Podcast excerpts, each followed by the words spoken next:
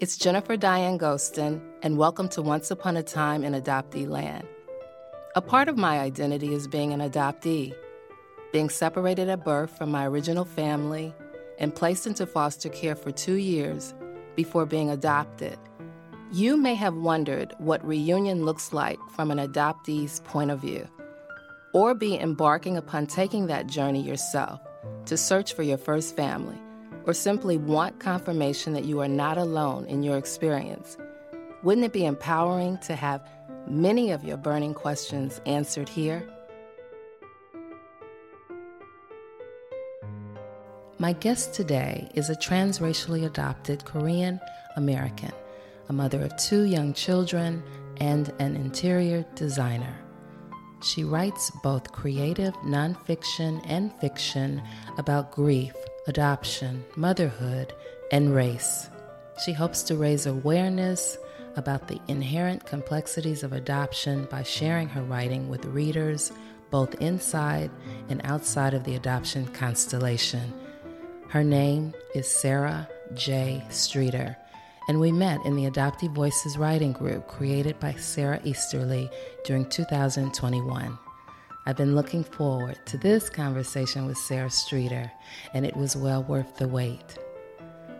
Sara has published two of her pieces in the Adoptee Voices e-zine, been a guest on the Janchi Show podcast, published in literary journals, and will read for us during this recording My Sister's Octopus, published in the Peatsmoke Journal. During this episode, Sara shares a part of her relinquishment, adoption, and birth family reunion journey. She opens up about being in the public eye with her writing while holding space for her elderly parents who at times have different views about her lived experience. Sara has spent time traveling and living in other parts of the U.S. and has now settled in Silver Spring, Maryland allow me to introduce to you someone who knows the power of the pen and is intentional about centering the adoptee narrative through her words. In 2017, she returned to Korea and met biological family members. Through the challenges that have surfaced with reunion, Sara is managing how to best learn more Korean culture while incorporating new ways to celebrate her life as a person separated from her country of origin.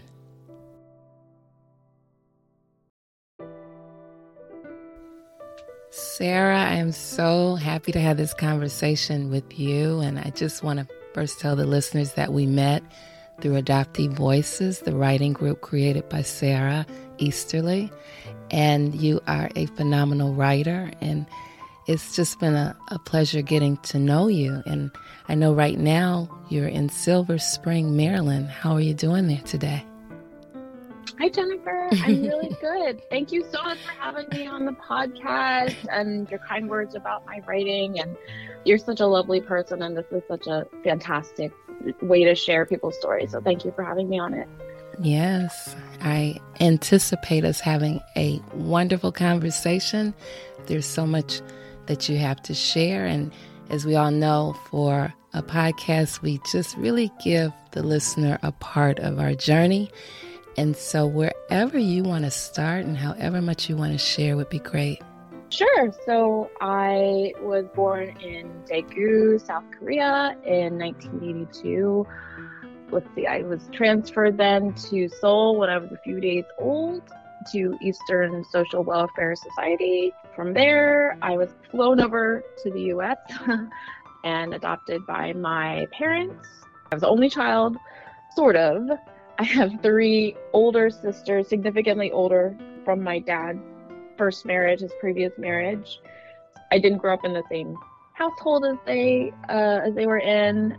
I grew up mostly in like the Mid Atlantic region. Kind of what I say. Started in Maryland, lived in Virginia, spent my formative years in Southern Virginia, and you know ended up uh, in DC and in the Maryland region. And I'm kind of just unpacking my my adoptee life right now, getting to know the community, learning what it is to be an adoptee. You know, I often ask this question towards the end, but I think this is a good place to ask you, how has it been getting better connected to the adoption community? How rewarding has it been? Oh my gosh, it's been absolutely life changing. It's so comforting. I, and that's not even like the best word. It just feels so like great, so satisfying to have like my experiences validated, to be supported, to support others, and like I said, to like learn from other people, and just I don't know. I, it's been so great, and I blessed to have so many other adopted people in my life and to uh, call them my friends. And and it's kind of become, you know, now like coming out of the fog or whatever, my my main identity and in some ways I that's my main community now. So it's been fantastic. You are a amazing writer. I know that you will read a piece for the audience uh, later I just want to say that when I saw your website, sarajstreeter.com, right? Yeah, yep. And when I read, and I think it was on the website, I read that you write about longing, adoption, mm-hmm. grief, race, and the in between. Mm-hmm. Why are you writing about those things? Well, There's so many reasons. I mean, I guess it all kind of started just as like a I, you know, a therapy kind of thing. Like it feels good to write all this stuff out, all this stuff I've been kind of keeping inside for my whole life and not feeling safe enough to talk about. It kind of evolved into um, let me share my story, let me share it from different angles. And I'm really interested in, you know, getting it out to the adoption constellation, of course, and also like, you know, non adopted people, just so it's on the radar. I've been submitting to these sort of non adoptee, necessarily non adoptee, like literary journals. I've gotten such great feedback telling my story and really like a lot of support, which has been like a little bit surprising because it's such a vulnerable place, you know, for us. So yeah, I, I think in some ways I want to tell part of my story and get it out there, share it with sort of everyone.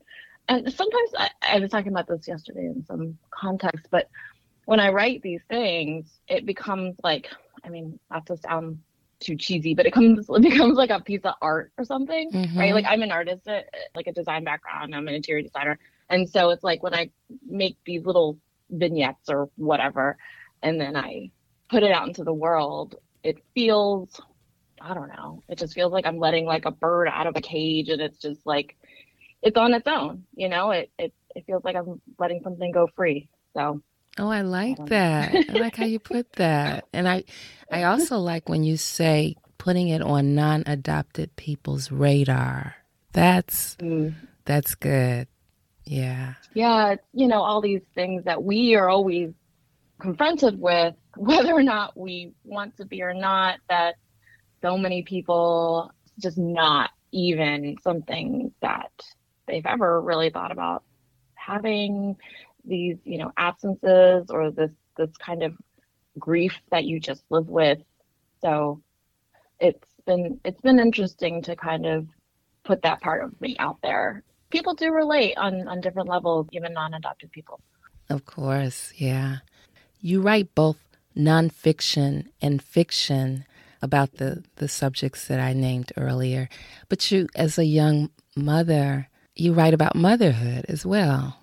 Mm-hmm, mm-hmm, I do. And for so many of us, it's so intertwined with sort of being an adoptee and not knowing your roots or like where you came from. So I think it's just kind of a natural progression. You know, I have biological children.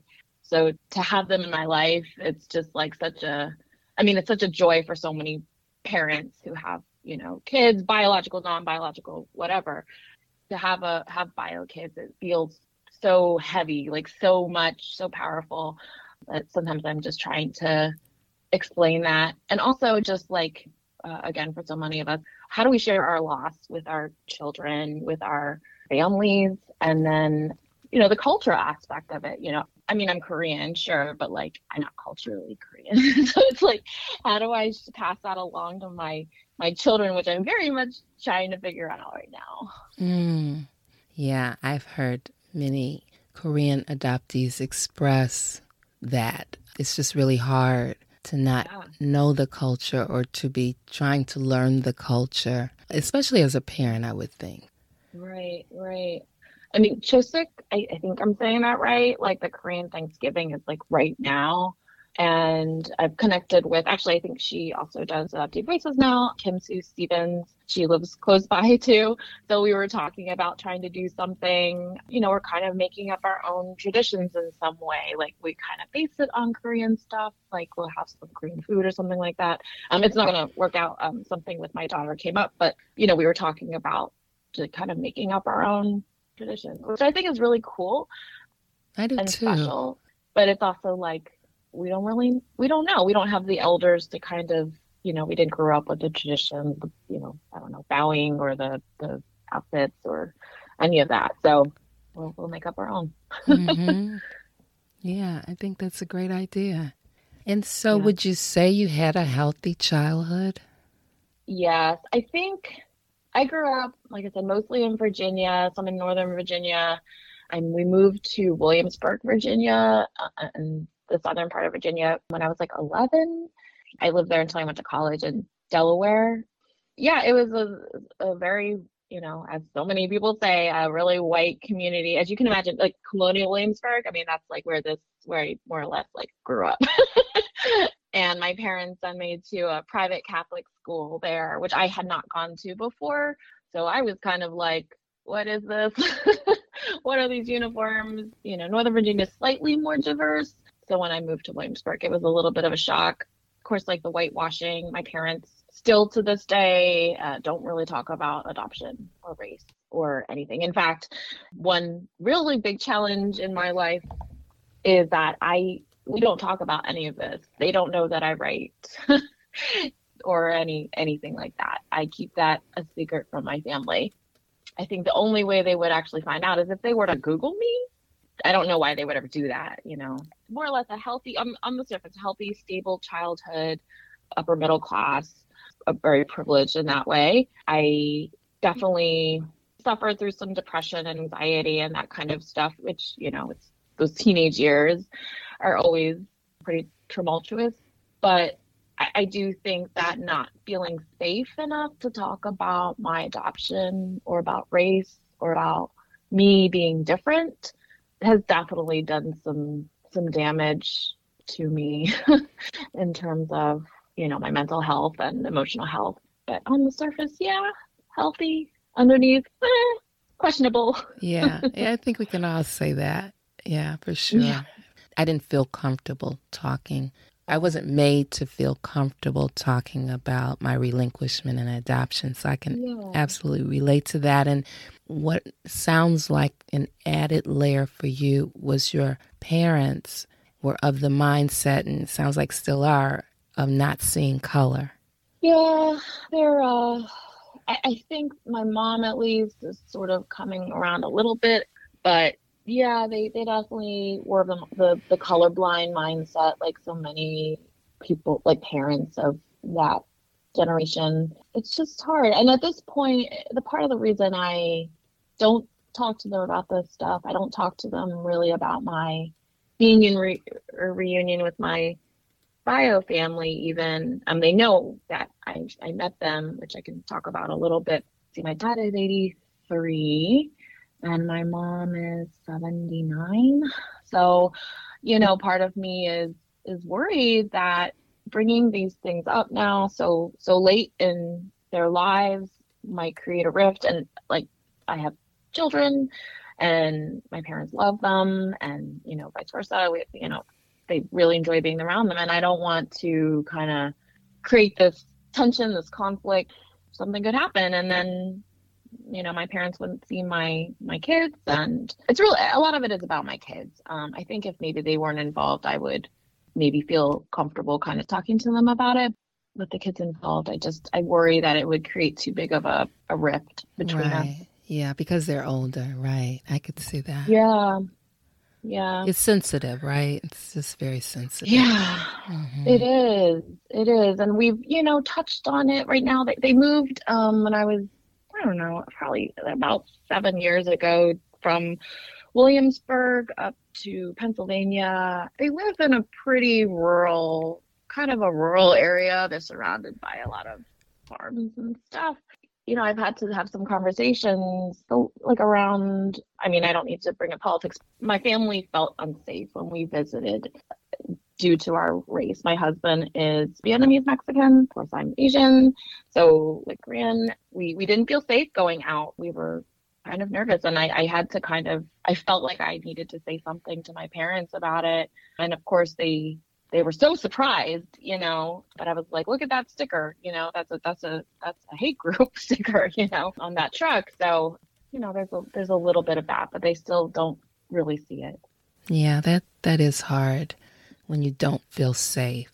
Yeah. Yeah. yeah. And I think for so many of us like adoptees too, it's I think, you know, going back to the community, it's such a I mean, I know this is kind of an overused phrase, but it does feel like a safe space, especially like adoptee voices. I mean, people are so vulnerable and share such intense parts of their lives, and everyone has been just so supportive.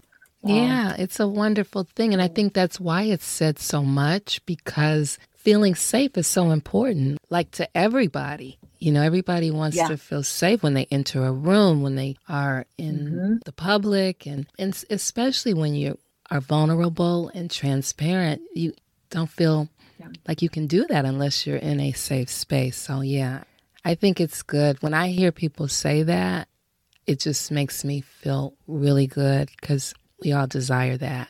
Yeah, it's a, a tremendous community. yeah. Sure. Well, do you want to get into uh, part of your reunion story? Oh, sure. Yeah. See, I started, I think it was in 2016. I was like, oh, I'm gonna go on Facebook and see if there's any sort of adoptee groups around me. And of course, there were, you know. So I started like started getting involved a little bit. The one uh, event I went to, the first event I went to, there were several people there who had reunited with their Korean birth families, and I was shocked and amazed. And I was like, maybe I should give it a try. So on my my paperwork, um, it said it did, I think it only listed part of my birth mother's name. Part of it had been whited out. I don't remember which part. And then it said I was illegitimate, so it didn't have my father listed, and basically nothing else uh, in terms of family information. I just assumed because of what you hear, of course, you know, you're that my mother was very young, you know, you know, whatever. Uh, reached out to a let's see, what are they called? They got the the adoption agency in the U.S. Um, that worked with Eastern had uh, given all their files to another organization somewhere in Minnesota. And I reached out to them about getting my files. And the social worker I worked with was really nice, actually. She basically, over time, I don't need to get into all the details, but over time, she uh, reached out back to me and said, I have all of your information that was at Eastern in Seoul. And it listed my mother, my father, and my five sisters, their birthdays, their names, everything. This was, let me see, it was around December 2016. So it was actually pretty fast.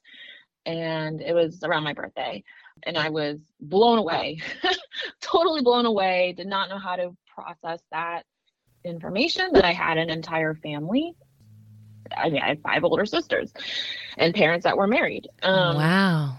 So, yeah, and, and the and the funny, not the, the the thing is, is that the more I kind of am in this community, the you know adopted community, the Korean adopted community, there's so many other people who also have similar stories. And i'm like like it's just it's just wild to me. I i'm sure you may have heard jennifer um, having korean adoptees on the podcast you have to do sort of like a reach out via letter and they they have you have like two chances or three chances i don't remember to have them respond to your letter so I sent one letter to my birth mother. I did not get a response, and I was heartbroken. Uh, they suggested I do it again, so I did it again, and I did hear back. She said all the, the things, you know. I, my heart like grew, mm-hmm. um, you know, after her letter and reading her, and you know, her just the warmth in her words. And she said that she had to tell my sisters that I was alive because she had told them I had died. Mm. So that was another thing I had to yes. sort of process. Like, oh my gosh, I'm a ghost. Right. I just um, had a, a um, guest on. Well, she recorded with me. I just had a guest record with me that was told that the same thing. The same thing that that her oh, yeah her first goodness. mother told everybody that she had died, and she learned this some time ago, and she's still processing that. Yeah, I mean, it, it's just it's yeah, because it, it seems like yeah, it seems like it's so detrimental and harmful to a lot lot of people, right? Like yeah, right. Know. I mean, for our you know first mothers to be mourning relinquishing a child and you know their bodies still kind of still in the, the postpartum you know state and to tell people that i mean that is just like so heavy yeah that is very heavy and the grief i just yeah you yeah. first got to process it then you got to deal with the grief of that yeah it's, it's a lot it feels yeah, like my, added grief right i don't know yeah yeah yeah i know and maybe it's like they felt it was so like they couldn't explain it I guess you know I guess that's just really it. They just felt like they couldn't explain it. They didn't want to explain it. You know, they if you just say the baby died, you know that's kind of the end of the the story with you know in a conversation with people. You say, "Oh, the baby died," and then but if you say we gave up the baby, you know that could be more of a conversation like why did right, you do that or blah blah blah. So yeah, so they were really poor. My birth mother was 40 when she had me. And I believe my birth father was abusive and he really wanted a son. They, you know, I have five older sisters. So that was part of the reason that she, I still don't fully understand. But I think all of those are reasons why they gave me up. So anyway, so I went to Korea. I connected with with her, um, you know, in the letters. I um, went to Korea in 2017 in the summer. I went on one of those like what are they homeland tour kind of things with a local group called Asia Families, where they Grace Song is the director, and she puts together these tours for adult adoptees as well as adopted families who have Korean adoptees. They also do a lot of like cultural stuff in the area. So like my daughter right now is going to Korean culture school with Asian families once a month, which is a whole nother story.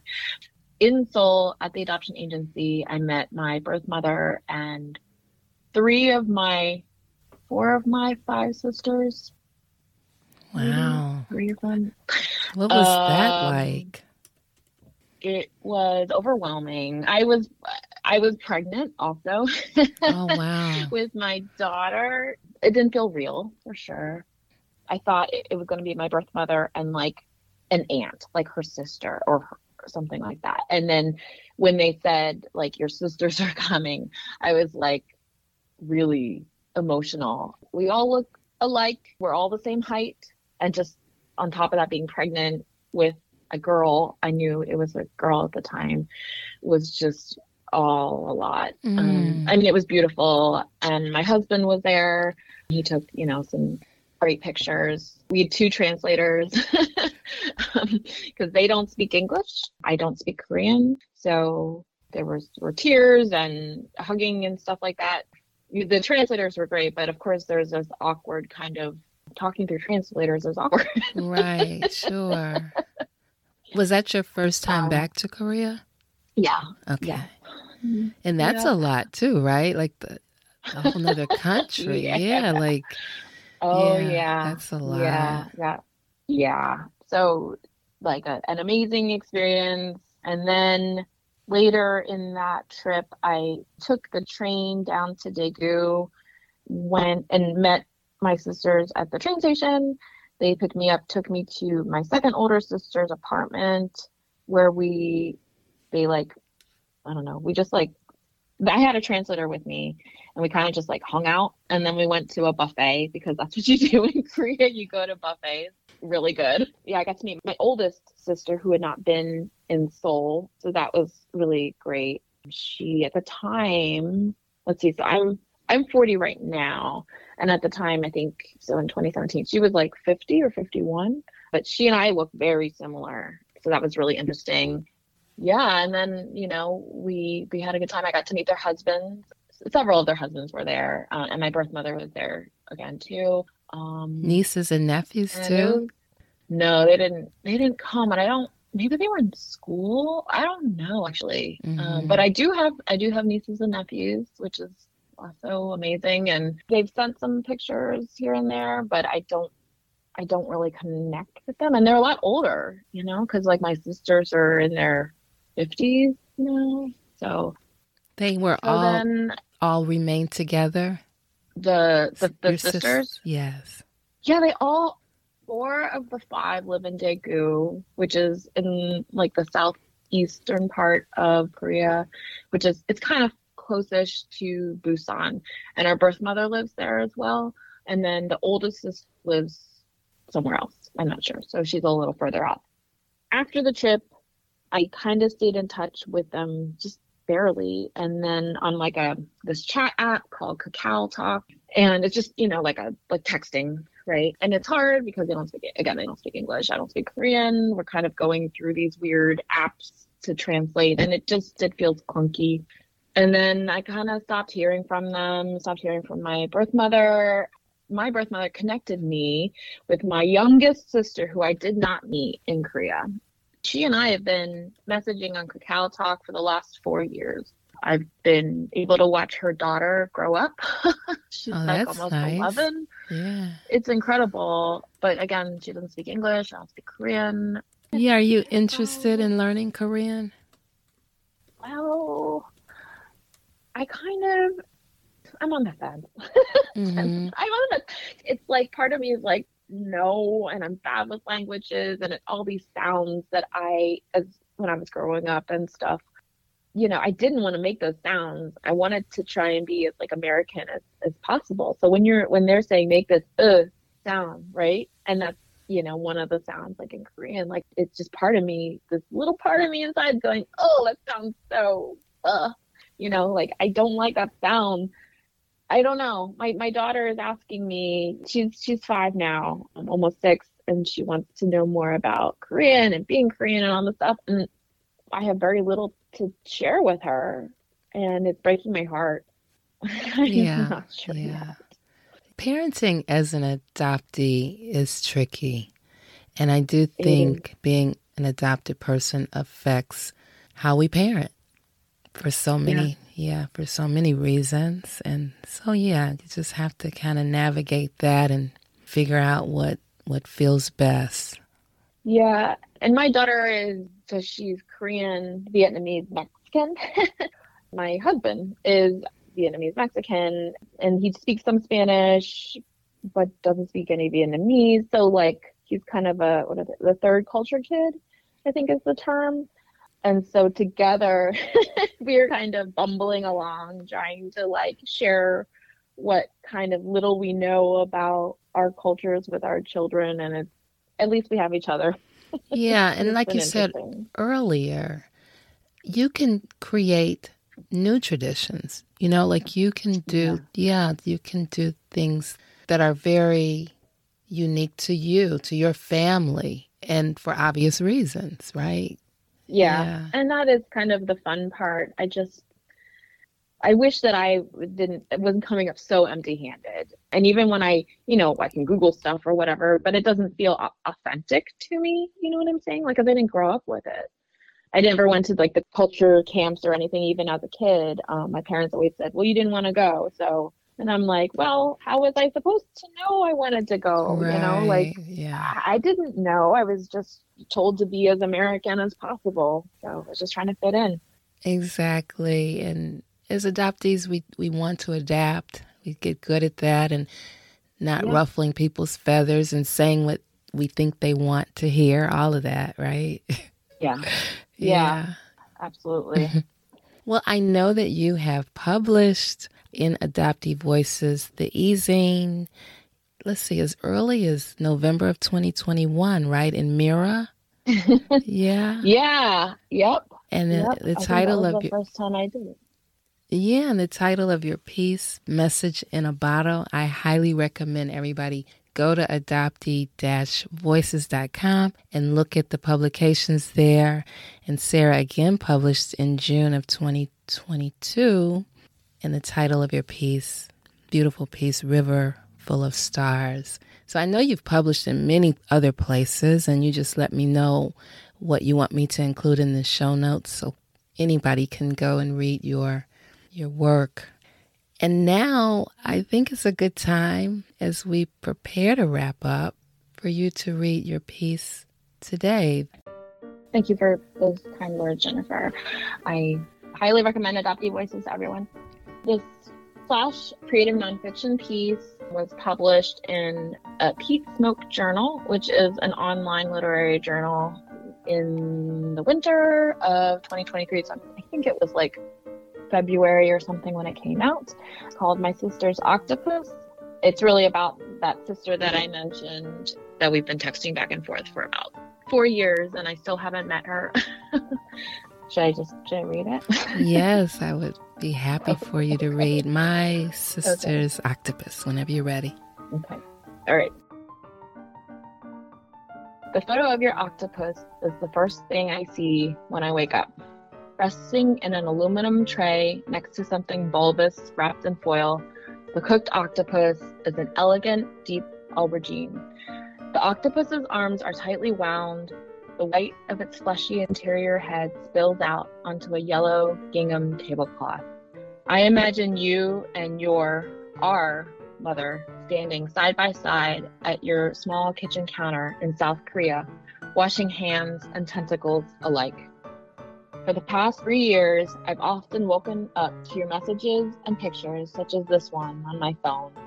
You send me your husband and daughter, a field of poppies, beaches and mountains, selfies with our mother, a bowl of noodles, persimmons. I save every image as if it is part of a puzzle that will reveal who I might have been, each piece a sliver of the life I could have lived with you. But you were just a toddler the day our mother came home from the Daegu hospital and told you I was dead. You didn't know she had averted her eyes as they pulled me wailing from her warm body. You didn't know I would be given to a new family in the United States. You didn't know our mother lied to you. You write in a message to me one day, There's so much you don't know. I read your words on my phone until they blur together. You're right, Umi. I don't know how to speak Korean or what our mother's favorite color is. I don't know how to cook an octopus or how one reacts when it's stripped from the sea, what your house smells like, or if you cried when your daughter was born, as I did. I don't know what you really think of me, your younger sister raised by Americans, a ghost come back to life. I cradle you in the palm of my hand, but when I reach out to touch you, you aren't there. That piece is, mm, it's heartbreaking and at the same time, I think you express so well just the fact that when you say you didn't know, you didn't know, you didn't know, and then I don't know. Yeah, you, you really pull that together in how much is unknown by everybody, right? Like by by both sides. That yeah. was beautifully done. Thank you so much for reading it. I love when authors read their words in their voice. So appreciate Thank that. You. Is there anything I didn't ask you that you want to share? Mm, I don't think so. I guess I just wanted to encourage folks to keep reading and buying and supporting adoptee writers. and other marginalized writers. Yeah, thank you so much for having me on, Jennifer. It's been such a such a joy, such a pleasure. Yeah, I I thank you so much for having this conversation, taking the time to do so, and it's been most enjoyable to me. And and just keep writing. I think that I mean, your talent is undeniable, and I, I, I just know what you write about, I'm sure is helping you and so many others who read your words. So it's important, and I hope you just keep going. Thank you. Thank you so much. It gives me insight to hear from the younger generation of adoptees about how they are navigating adulthood and parenthood. Often they are being intentional as parents about what it means to be an adopted person. Sara, as a young wife and mother, understands the complexities of being separated from her culture as a transracial adoptee while embracing the what's possible perspective. During times of this recording, I felt the emotional pull that reunion has and is having on Sara. It can be difficult to manage connections with birth family members when there is a language barrier. So much can be lost in translation. Through the challenges of that, she still has given it a great effort to learn more about her first family, despite not having the best circumstances to do so. What I learned from Sara and so many other adoptees is having elderly adoptive parents can be tricky to navigate as they speak their truth. They are from another generation. Adoptive parents often are not attuned to the feelings surrounding being separated from one's first family and other factors that suggest to them that they weren't good parents. Many adoptees share with me that they believe that their adoptive parents did the best that they could at the time. In a perfect world, adoptive parents embracing the both and approach from the moment the ink has dried on an adoption decree would tremendously benefit the adoptee. Thank you, Sara, for having this conversation with me. I enjoyed hearing you read your words and learning more to your journey so far. From the moment we met over two years ago, I believed we would meet again for an opportunity such as this. You are showing up in our community in ways that are helping others to do the same. I love how you are clear that your writings are to serve mainstream while simultaneously helping you and other adoptees. That's not a small task, but one you're willing to take on. You share with grace and clarity a part of the life you are living. If you're an adoptee and would like to share your adoption journey, visit jenniferdianegostin.com. If you like Once Upon a Time in Adoptee Land, leave a review on Apple Podcasts. Follow and or give, hopefully, a five-star rating so others can find it too. During the course of your day, I trust you will tell at least one friend or someone who you believe might find value in it because word of mouth is still the very best way for the show to grow. Thank you for being here.